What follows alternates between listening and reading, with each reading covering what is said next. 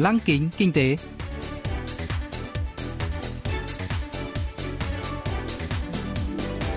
Xuân Trường xin kính chào quý vị và các bạn.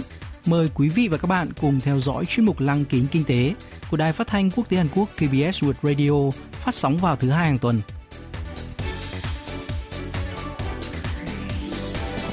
Thưa quý vị và các bạn, chuyên mục tuần này gồm các nội dung chính như sau.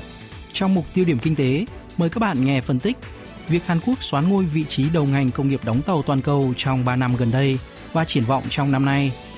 Phần cuối của chương trình sẽ giới thiệu về các doanh nghiệp Hàn Quốc hiện đang dẫn đầu trong việc đưa ra những ý tưởng đổi mới với niềm hy vọng sẽ dẫn dắt tương lai của nền kinh tế toàn cầu. Cụ thể, hôm nay chúng tôi sẽ giới thiệu với quý vị và các bạn về LBS Tech, nhà phát triển phần mềm di động cho người khuyết tật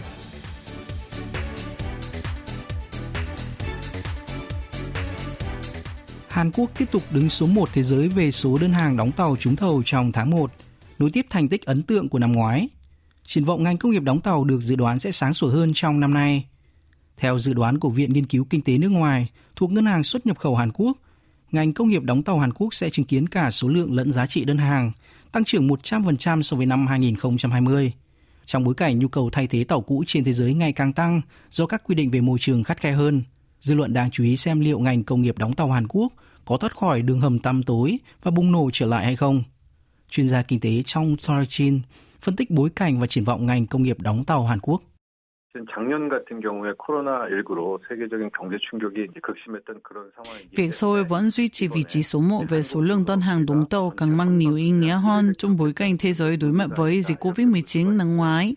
Theo công ty nghiên cứu về đồng tàu và vận tải biển Clarkson Research Service của trụ sở tại Anh, các doanh nghiệp đồng tàu Hàn Quốc đã dẫn đầu thế giới, giành được hợp đồng đúng 187 tàu, tương đương 8,19 triệu tấn tổng hợp bù, chiếm 43% tổng số đơn hàng đồng tàu toàn cầu cầu 19,24 triệu tấn tổng hợp bù. Đặc biệt, Hàn Quốc đã vượt qua các đối thủ cạnh tranh là Trung Quốc, Nhật Bản, trúng thầu nhiều đơn hàng đồng tàu chất lượng cao. 그 결과 우리가 이렇게 중국과 또 일본을 확실히 제칠 수 있지 않았나 이렇게 보여집니다. Năm 2020, Trung Quốc dẫn trước Hàn Quốc về số lượng đơn hàng đóng tàu lũy kế cho đến tháng 6. Nhưng trong nửa cuối năm, Seoul đã bứt phá, vượt qua Bắc Kinh với số lượng đơn hàng gấp đôi, lên giữ vị trí số 1 thế giới. Hàn Quốc có lợi thế cạnh tranh về đơn hàng đóng tàu chở khí thiên nhiên hóa lỏng LNG và các tàu chở dầu thô cỡ lớn VLCC với đơn giá đóng mỗi loại tàu này lần lượt là 180 triệu đô la Mỹ và 80 triệu đô la Mỹ cho một chiếc. Đặc biệt, số lượng đơn hàng trúng thầu vào phút chót năm ngoái đều là những tàu giá trị gia tăng cao. Chuyên gia trong Sourcing phân tích.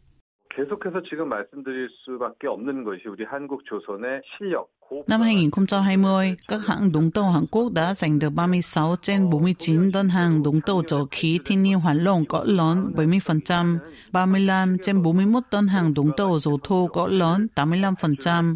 Điều này chứng tỏ những doanh nghiệp kinh doanh vận tải biển tin tưởng tàu chất lượng cao của các nhà đúng tàu Hàn Quốc. Một yếu tố thuận lợi khác đối với Seoul là sự thay đổi quy chế môi trường đang trở thành chủ đề nóng trong thời chính phủ Tổng thống Mỹ Joe Biden. Dự kiến các đơn hàng đóng tàu chở khí LNG sẽ tăng lên, trong khi Hàn Quốc đang chiếm ưu thế so với các đối thủ cạnh tranh trong mảng này. Các vấn đề môi trường càng được coi trọng, thì ngành đóng tàu Hàn Quốc sẽ càng có tương lai tươi sáng. 이슈가 더 커지면 커질수록 한국의 조선업의 어, 미래는 밝다. 또 이렇게 볼 수가 있겠습니다. Hãng Clarkson Research Service dự đoán số lượng đơn hàng đóng tàu năm nay sẽ tăng 23,7% so với năm ngoái, trong đó Hàn Quốc sẽ là bên hưởng lợi lớn nhất. Trên thực tế, các doanh nghiệp đóng tàu Hàn Quốc đã nhận được hàng loạt đơn hàng đóng tàu ngay từ đầu năm nay. Kỳ vọng về sự hồi phục của ngành đóng tàu, ba hãng đóng tàu lớn nhất Hàn Quốc đặt mục tiêu giành được nhiều đơn hàng trong năm 2021 hơn so với cùng kỳ năm ngoái. Khoảng 10 năm trước, Seoul đã tụt mất vị trí số 1 ngành công nghiệp đóng tàu toàn cầu vào tay Bắc Kinh – Song nhờ công nghệ ưu việt, ngành công nghiệp đóng tàu Hàn Quốc đã hồi sinh. Tất nhiên, những đối thủ cạnh tranh trực tiếp như Trung Quốc và Nhật Bản không khoanh tay đứng nhìn. Ba nước chắc chắn sẽ cạnh tranh khốc liệt trên thị trường đóng tàu toàn cầu.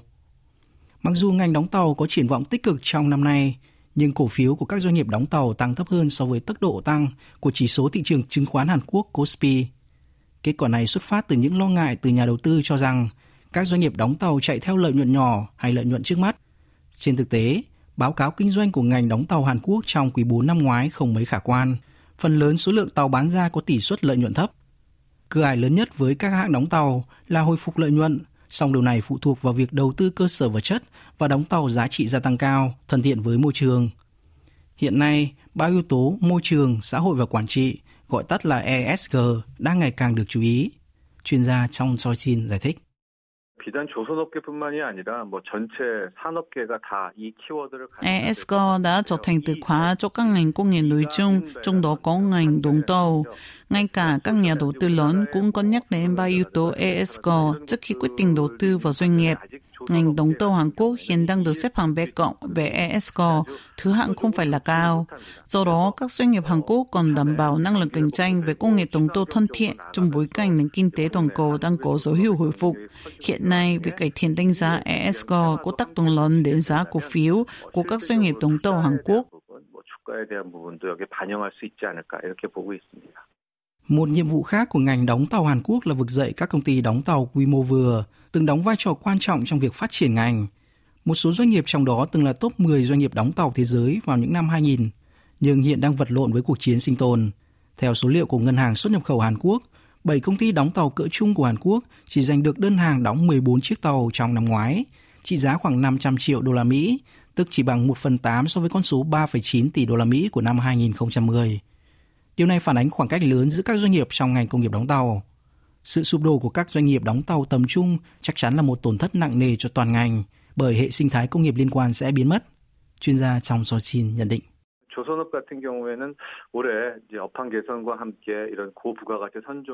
Năm nay, ngành công nghiệp đồng tàu còn tập trung nhiều hơn vào các tàu có giá trị gia tăng cao, tàu thân thiện với môi trường, dựa trên nguyên tắc ESG. Ngoài ra, ngành công nghiệp đồng tàu Hàn Quốc chỉ có thể tăng trưởng mạnh mẽ khi song hành với ngành vận tải đường biển như những năm 2000. Đáng tiếc là công ty vận tải biển Hanjin, vốn là doanh nghiệp vận tải biển lớn thứ bảy thế giới, đã phá sản năm 2017, giáng một tổn chí mạng cho toàn ngành này của Hàn Quốc. Tình hình có phần nào cải thiện khi chính phủ đã công bố kế hoạch 5 năm tái thiết ngành công nghiệp vận tải biển. Tôi hy vọng điều này sẽ ảnh hưởng tích cực đến ngành đồng tàu. 조선업도 더 힘을 받았으면 하는 그런 기대를 해보도록 하겠습니다. Ngành công nghiệp đóng tàu Hàn Quốc đã không may sa sút trong 10 năm qua, khiến nhiều doanh nghiệp phá sản, để lại vết sẹo lớn cho nền kinh tế. Hiện cơ hội hồi sinh ngành này đang tới trong bối cảnh khối lượng hàng hóa vận chuyển đường biên có thể tăng mạnh sau khi dịch COVID-19 chấm dứt. Thêm vào đó là nhu cầu thay thế, chuyển đổi sang các loại tàu mới, thân thiện với môi trường gia tăng. Ngành công nghiệp đóng tàu Hàn Quốc được kỳ vọng có thể tận dụng cơ hội, hồi sinh trở lại thời kỳ hoàng kim.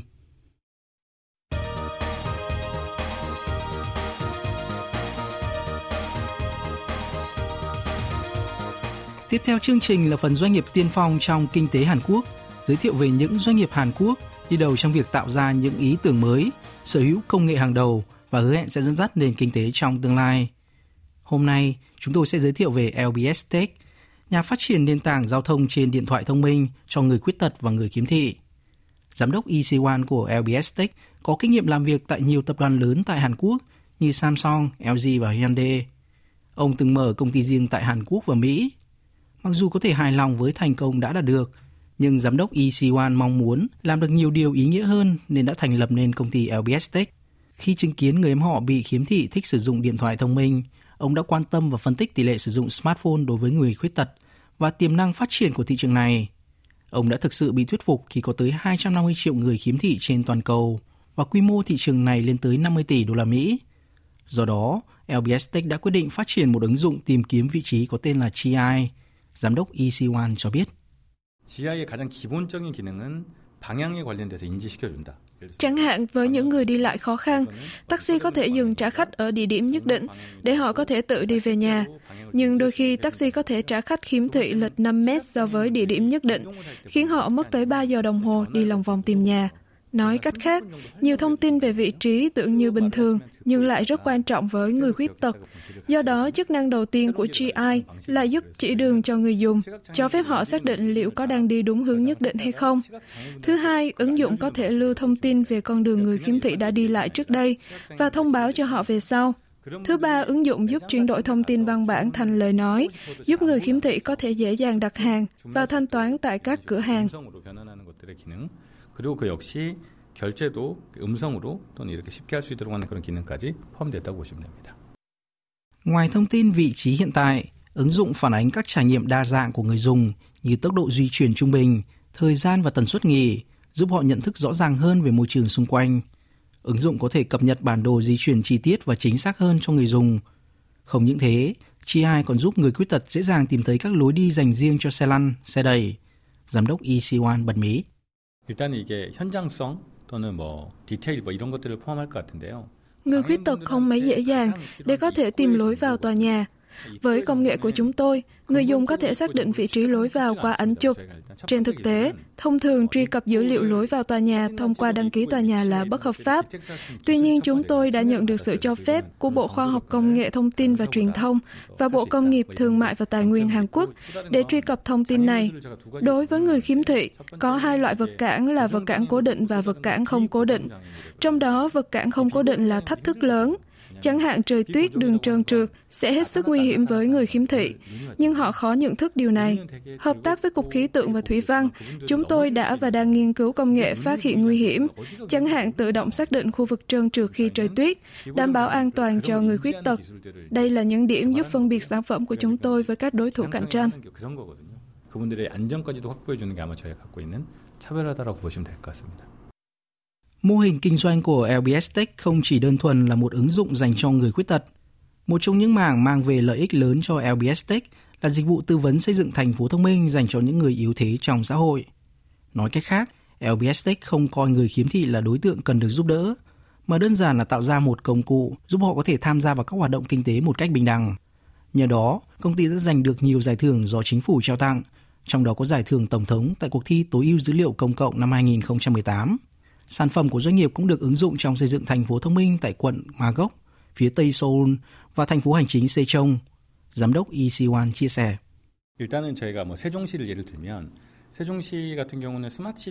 Chúng tôi đã cung cấp dịch vụ thử nghiệm về thành phố thông minh ở thành phố hành chính Sejong.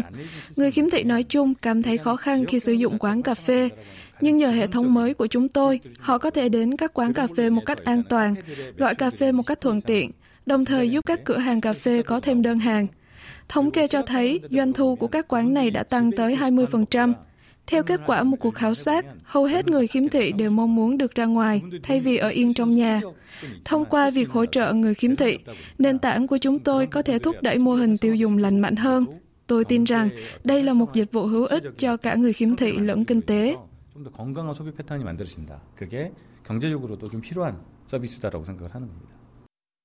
LBS Tech có kế hoạch khám phá thị trường nước ngoài. Cách đây vài năm, Đan Mạch, Phần Lan, Anh, Thái Lan và Việt Nam đã đề xuất hợp tác với doanh nghiệp LBS Tech để thiết lập cơ sở hạ tầng dịch vụ bản đồ cho người dùng phổ thông và người khiếm thị. Với nền tảng công nghệ đã được kiểm chứng tại Hàn Quốc, doanh nghiệp tự tin có thể tiến ra thị trường nước ngoài. Giám đốc EC1 chia sẻ. 저희 서비스 어떻게 보면 trên một khía cạnh nhất định, dịch vụ của chúng tôi có thể coi là một công cụ giúp người khiếm thị tham gia vào hoạt động xã hội. Các thành phố thông minh đang được xây dựng trên toàn cầu, nhưng với người khuyết tật, việc sử dụng các dịch vụ cơ bản ở các thành phố hiện tại vẫn là thách thức. Chúng tôi đang vẽ nên một thành phố có thể dễ dàng tiếp cận với người khuyết tật. Chúng tôi đang nỗ lực phá rào cản, giúp họ có thể tiếp cận cơ sở hạ tầng như những người bình thường. 무장의 도시를 만드는 중이다라고 보시면 됩니다. Vừa giải quyết bài toán xã hội, vừa phát triển kinh tế, LBS Tech đã tạo ra một mô hình kinh doanh bền vững, một mô hình mới cho các doanh nghiệp. Công nghệ của LBS Tech được chờ đợi sẽ xóa bỏ rào cản giữa người bình thường và người khuyết tật trong việc tiếp cận cơ sở hạ tầng của thành phố thông minh trong tương lai.